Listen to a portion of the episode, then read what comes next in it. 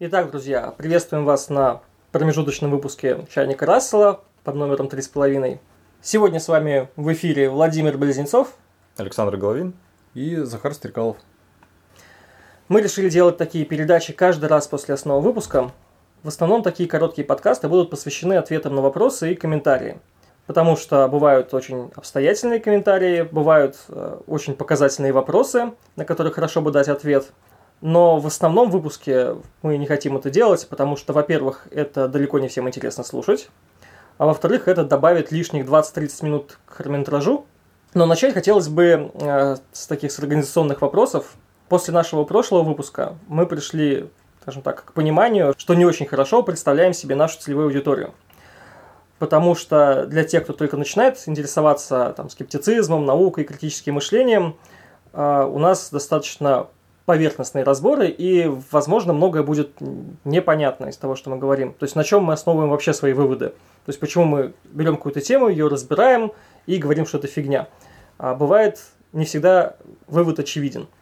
Для тех, кто уже давно в комьюнити, уже кто себя прочно ассоциирует с, с научным скептицизмом и считает себя критически мыслящим человеком, у нас в подкастах не так много будет новой информации – если представить целевой аудитории, как это было изначально задумано, а, аудиторию, скажем так, не скептическую, то здесь еще больше трудностей, потому что эта аудитория очень непостоянна. То есть эта аудитория будет меняться на протяжении каждого выпуска, в зависимости от того, какую тему мы разбираем. Ну и плюс к этому мы не являемся медийными личностями, за которыми интересно следить. У меня есть предположение, что слушатели до сих пор не различают нас по голосам – так вот, в связи с вышеизложенным, э, мы хотим узнать, э, что бы вы хотели слышать в наших подкастах.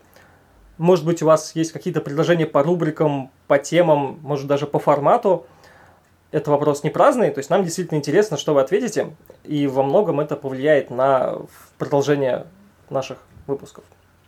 А теперь перейдем к ответам на вопросы от наших слушателей. И один из наиболее запомнившихся нам э, комментариев он был дан э, в нашем паблике ВКонтакте э, и относится к теме, которую мы разбирали вот в, прошлом, э, в прошлом выпуске о деятельности компании InfoLife. И комментарий был примерно следующего содержания. Мы тогда процитировали Дробышевского, который сказал примерно следующее, что на отпечатках пальцев определенный узор не обнаруживает никакой внятной связи ни с психикой, ни с построением тела, ни с активностью обмена веществ, ни с интеллектом, ни с темпераметром, ни с чем вообще – вот такая цитата Дробышевского у нас прозвучала, и дальше человек пишет, а, что эти слова заведомая ложь, а, поскольку большее, э, большое число исследований выявили взаимосвязь между пальцевой дерматоглификой и психикой человека, активностью обмена веществ и строением тела.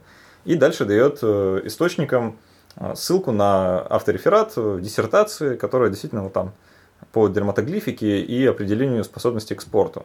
Собственно, вот комментарий такой довольно объемный, да, и он там так написан, и что заведомая ложь, и что мы там все сказали все неправду и так далее. А поэтому очень хочется на него ответить. Э, вот здесь сразу начинается некоторая проблема. Да? Вот мы, конечно, посмотрели эту диссертацию, то есть это автореферат диссертации, э, и нам, как не специалистам в дерматоглифике, да, потому что там свой язык, свой сленг, разобраться в ней довольно сложно, ну, вот я, честно, практически ничего не могу сказать в плане вот конкретно по содержанию. Если даже там где-то есть ошибки, э, то я даже вот при прочтении их не заметил. Э, то есть вот с моей позиции кажется, что да, действительно там что-то вот как-то вроде, вроде как даже что-то доказано, да, но при этом э, все равно остается вот какое-то такое ощущение, что что-то не то, да, на каком-то таком скептическом, скептической интуиции. И дальше по совету, собственно, вот э, данного человека, который оставил этот комментарий, я прошелся по ссылкам в конце э, этого автореферата и посмотрел другие статьи, что вообще пишут, что в каких журналах публикуют. А, и сейчас вот хочу, собственно, поделиться тем, что мне удалось отыскать. Э, надеюсь, что это вызовет там, не знаю, какую-то дальнейшую волну диалога. Стоит сразу отметить, что большая часть э, материалов, которые опубликованы по вот этой дерматоглифике, они написаны либо в России, либо на постсоветском, на постсоветском пространстве. Э, в западной литературе такие статьи искать сложно. И связано ли это с тем, что их просто мало или с чем-то другим, я не знаю. Но вот мне удалось найти буквально две статьи в англоязычных источниках э, о дерматоглифике. И они пишут примерно о том, что у дерматоглифических признаков есть э, связь ну, допустим, э, с некоторыми генетическими заболеваниями есть такие статьи, которые показывают, что узоры на пальцах могут быть, ну, определенные узоры на пальцах могут быть признаком э, синдрома Дауна. Человек в комментариях про это тоже пишет. Э, мы как бы с этим, наверное, не спорим, да, потому что ну, статья научная, да, и признаки налицо, и понятно, как это происходит, что генетический дефект вызывает различные изменения в узоре там, пальцев и кистей. Это, это ладно. А, друг, другие статьи о том, как с помощью дерматоглифики в судебной практике, в судебной экспертизе определить э, леворукость или праворукость.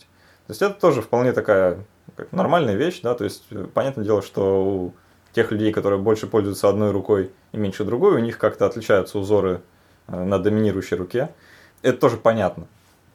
В общем-то, это уже давно включено в какую-то практику судебных экспертов, да, которые, когда ну, создается сказать, необходимость определить, э, был ли человек, оставивший данные отпечатки левшой или правшой.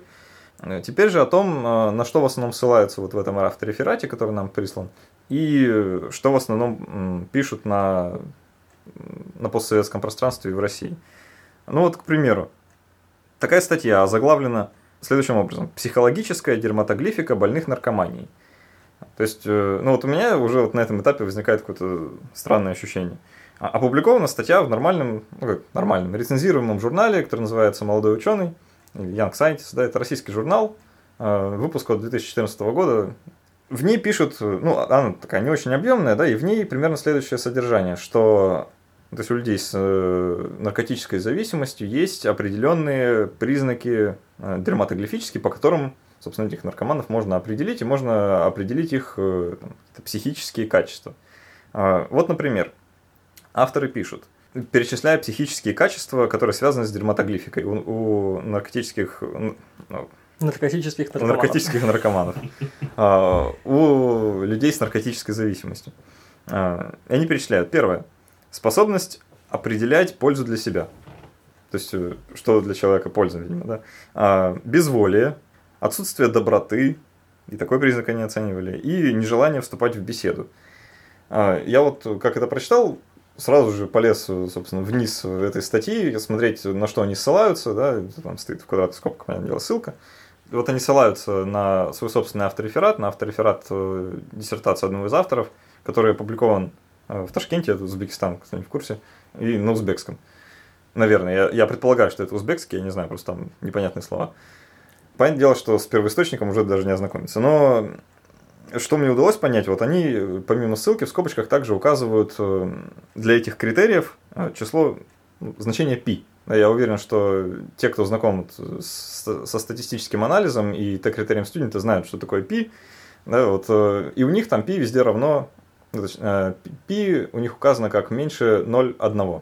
А, что, конечно, много. А, те, кто вот знают, как работает статистический анализ и как в науке принято, знают, что статистически значимыми результаты начинаются от π э, меньше 5 сотых. Да, то есть, э, когда вероятность того, что результаты получены случайно, э, около 5%.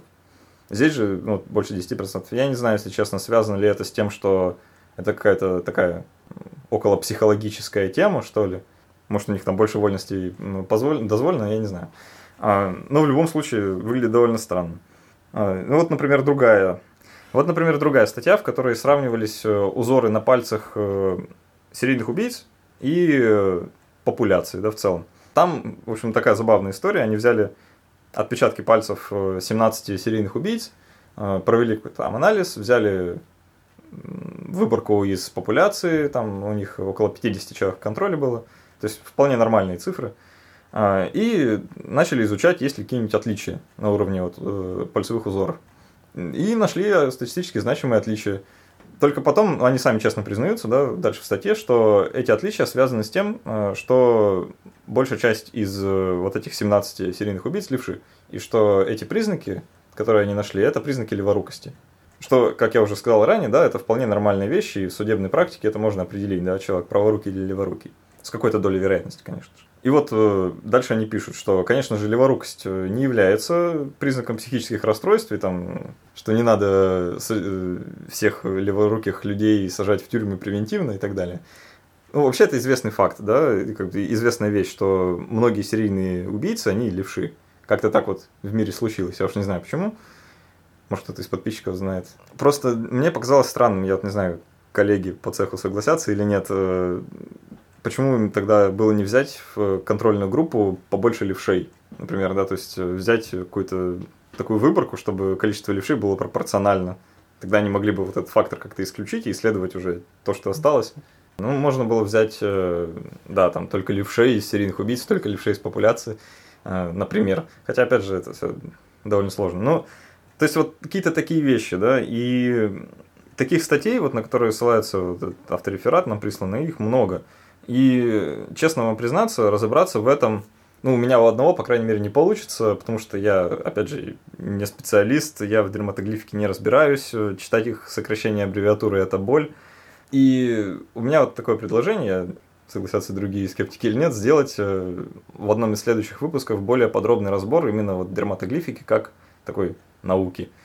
Потому что у меня сложилось впечатление, что есть такая нормальная дерматоглифика, которая фигней не страдает, да, занимается какими-то конкретными вещами, а вокруг нее уже налеплена куча всего разного, что вот вызывает какие-то сомнения. И принимать сходу как-то очень странно. И эту тему можно назвать более серьезной, более обстоятельной, потому что, а, несмотря на то, что с нашей точки зрения кажется в дерматоглифике сомнительным, а, это сомнительно печатается в, в рецензированных журналах на территории СНГ. То есть это уже как бы свидетельство того, что нужно более пристально посмотреть, что там к чему, и нельзя просто отмахнуться и сказать, мол, все фигня.